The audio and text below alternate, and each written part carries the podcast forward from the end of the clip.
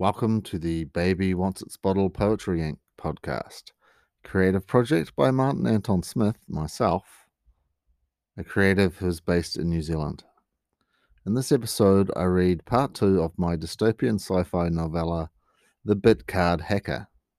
Part 1 is available on Spotify as a previous episode.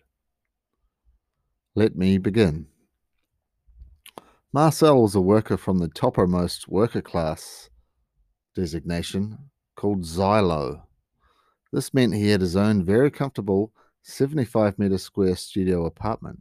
It was, of course, mostly white and grey-coloured, very Spartan, and like Marcel, perfectly square.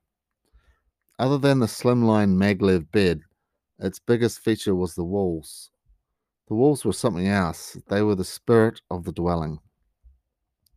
The walls allowed for screen mode or hologram mode. Marcel loved the holographic mode option. He used it often, and he was currently enjoying World War I, Battle of the Somme, a holographic recreation. The holographic technology was amazing, so much so it was scarily close to reality. The closeness was so good. There had been some cases where people had been tricked into the experience and they believed they had died and returned as spirits.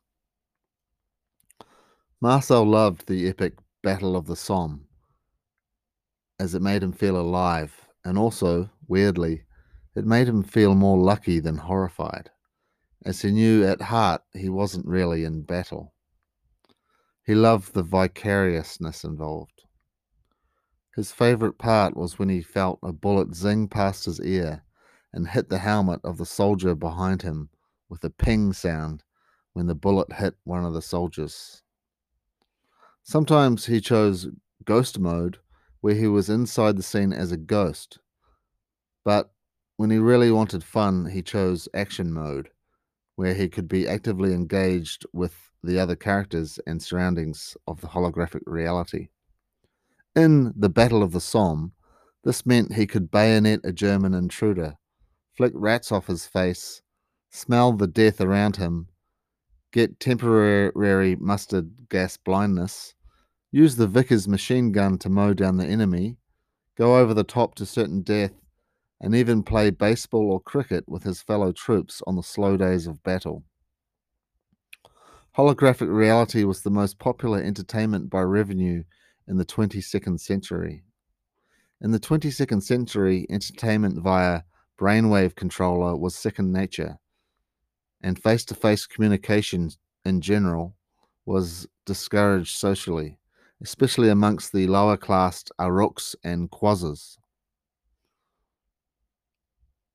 Throughout the centuries, ruling elites, be they democratic or authoritarian, had been wary of the mass population freely communicating without their guiding hand of propaganda. The 22nd century was no different, just more technologically able in its subversion. Thus, the Star People and their puppet Viceroys were far more successful in keeping the masses in place than in other epochs. The holographic reality games and movies were an excellent diversionary tactic, one among many employed to dumb down the masses and keep them in a perpetual state of social isolation. After an extended night alone with holographic entertainment, Marcel woke up in his Xylo class working quarters and wiped away the sleep from his eyes. The wiping of the sleep from his eyes was a typical posterity subcode ruling, or PSR, in the ever-present lines of code in the brain interface unit, or BIT card, as it was called. Yes, in 2103, having sleep in your eyes was still a thing. The Star People had decided to allow this ancient physiological routine to continue, rather than simply edit the human genome and do away with it entirely. The Star People kept some ancient physiological practices simply for the surveillance movement detector's sake. Being too still was not a good thing in computer-based AI surveillance. as was being fast.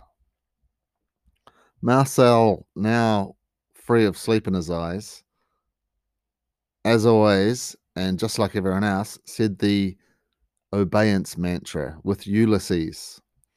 Ulysses was a suddenly appearing holographic avatar of the state. Ulysses was the personal face of the almighty Aurora AI system of governance. Ulysses was a foreboding character, 7 foot tall, heavily bearded, long hair, eyes containing what seemed like licks of flame, dressed in regal dark grey gown, and also hovered half a foot above the ground. Despite Ulysses's hirsuteness, he was, of course, immaculately groomed. In short, Ulysses was otherworldly and had a presence of deep, deep authority and wisdom. Marcel and Ulysses began speaking in unison. Whether an Aruk, a Quaz, or Xylo, we are all working together for the same goal of peaceful and sustainable contentment, and we recognize without full obedience to Aurora and the governing Viceroys, this can never occur. I pledge my full, complete, and enduring obedience to Aurora. I recognize the encompassing authority of Aurora, our forever master and leader, who is always right and never wrong, who is always right and never wrong, who is always right and never wrong. Marcel, like all three worker classes, said it without thinking, for it was forever burned into his brain.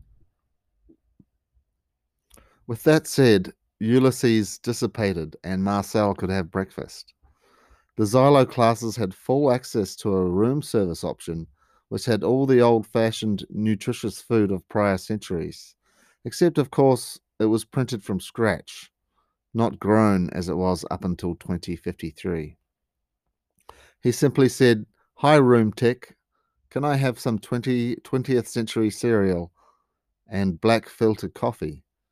And the meal slowly materialized in form in front of his eyes within roughly 5 seconds. It could have happened immediately, but it was programmed to appear slowly. It had more impact that way. He ate it greedily, and he was famished from the World War I hologram theatrics of last night. Then he thought about some light exercise around his quarters. In the Aurora-controlled Earth, people still walked, but the BIT card permissions didn't allow to jog or run unless engaged in the designated and heavily scheduled aspect of sport. Sport was not called sport in the 22nd century. Sport was deleted and renamed with the more suitable leisure warmth. He went for a 10-minute stroll around his unit, engaging the African wilderness ghost holographic option. Under the Star People Aurora system, many old world habits and ceremonies were allowed to continue. E.g., haircuts survived, although a haircut was now called a scalp refinement, or more simply called refscal. Haircuts were still done via a barber, though now called a reb-rab. But of course, the reb-rab was a hologram program, not a real person. And the hair was vaporized without any odor rather than cut.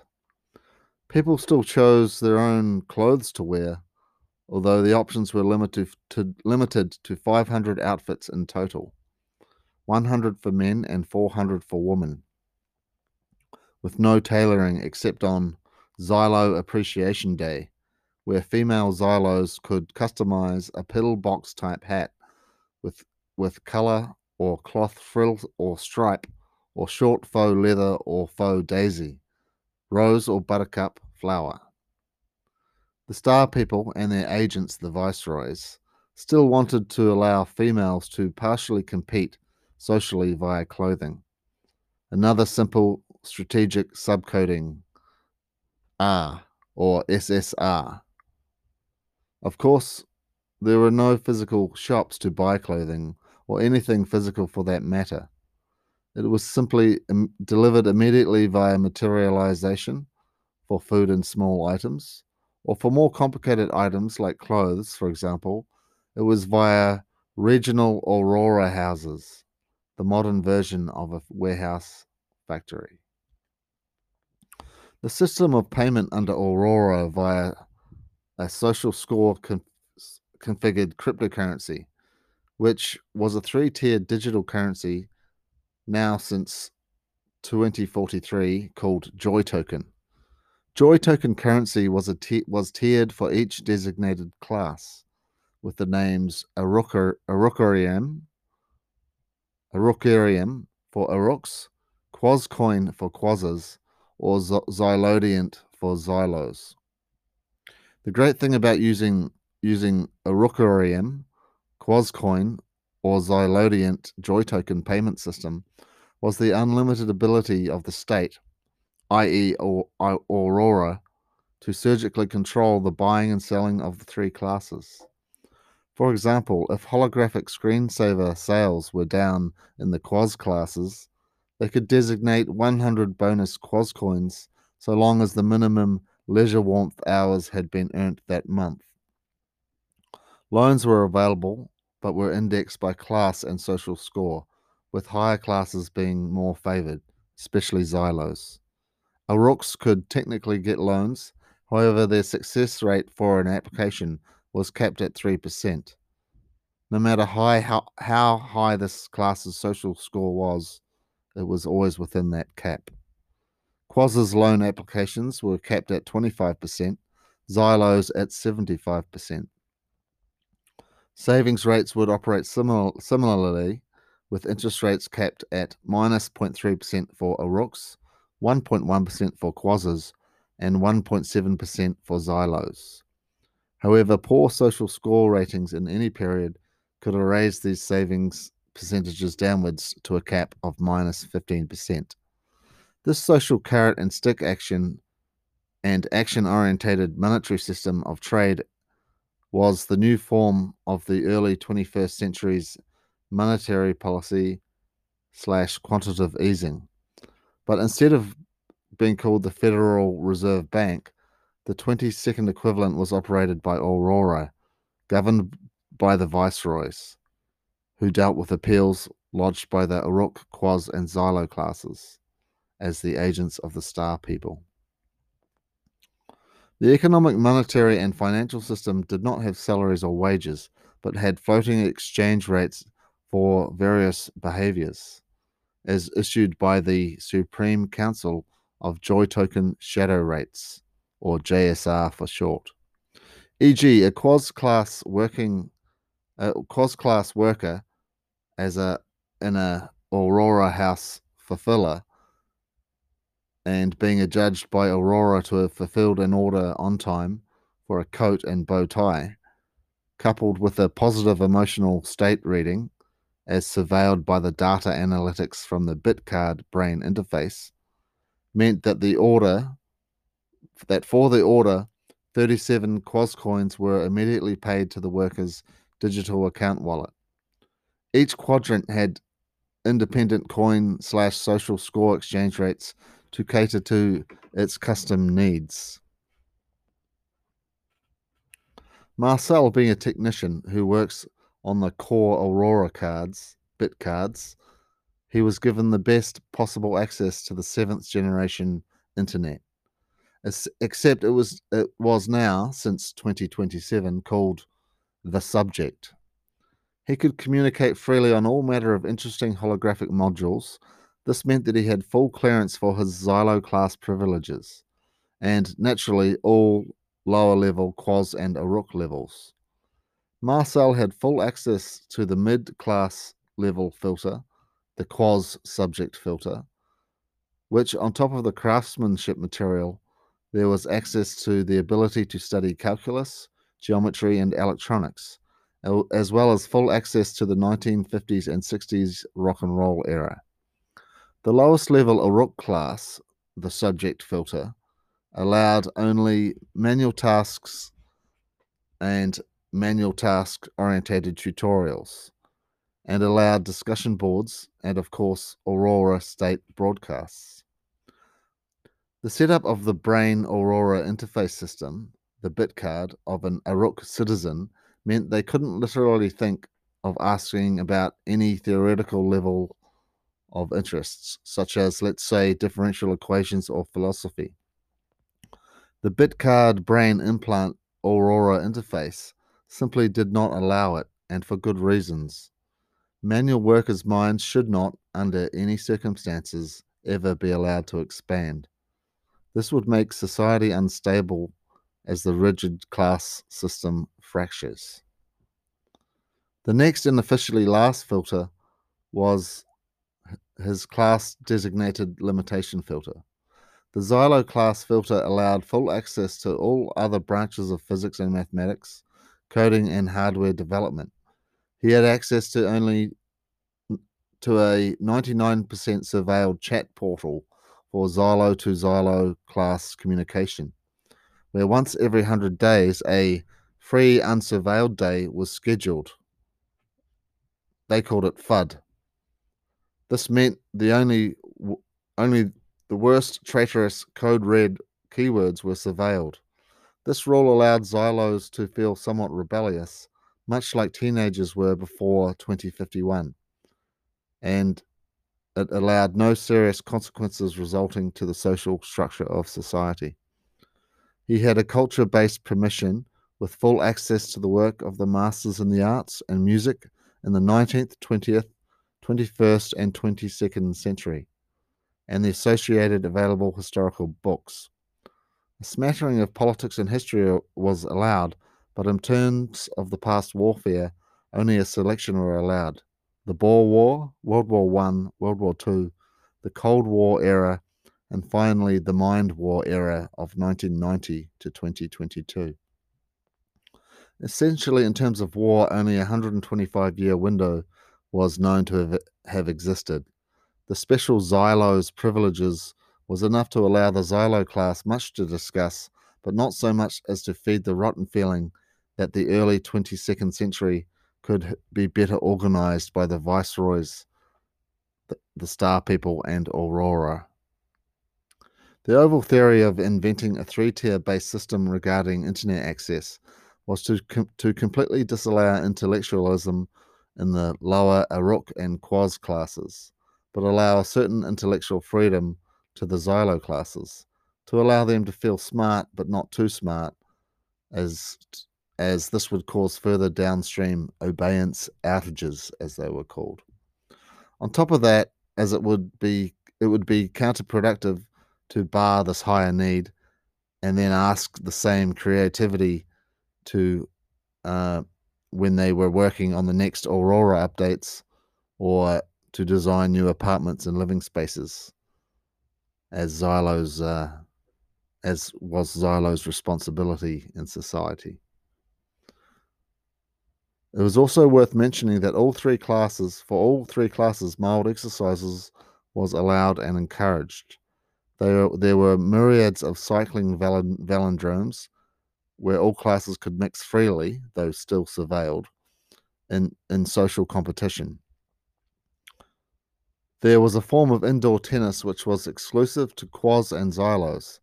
Finally, Xylos had exclusive access to a 22nd century version of golf.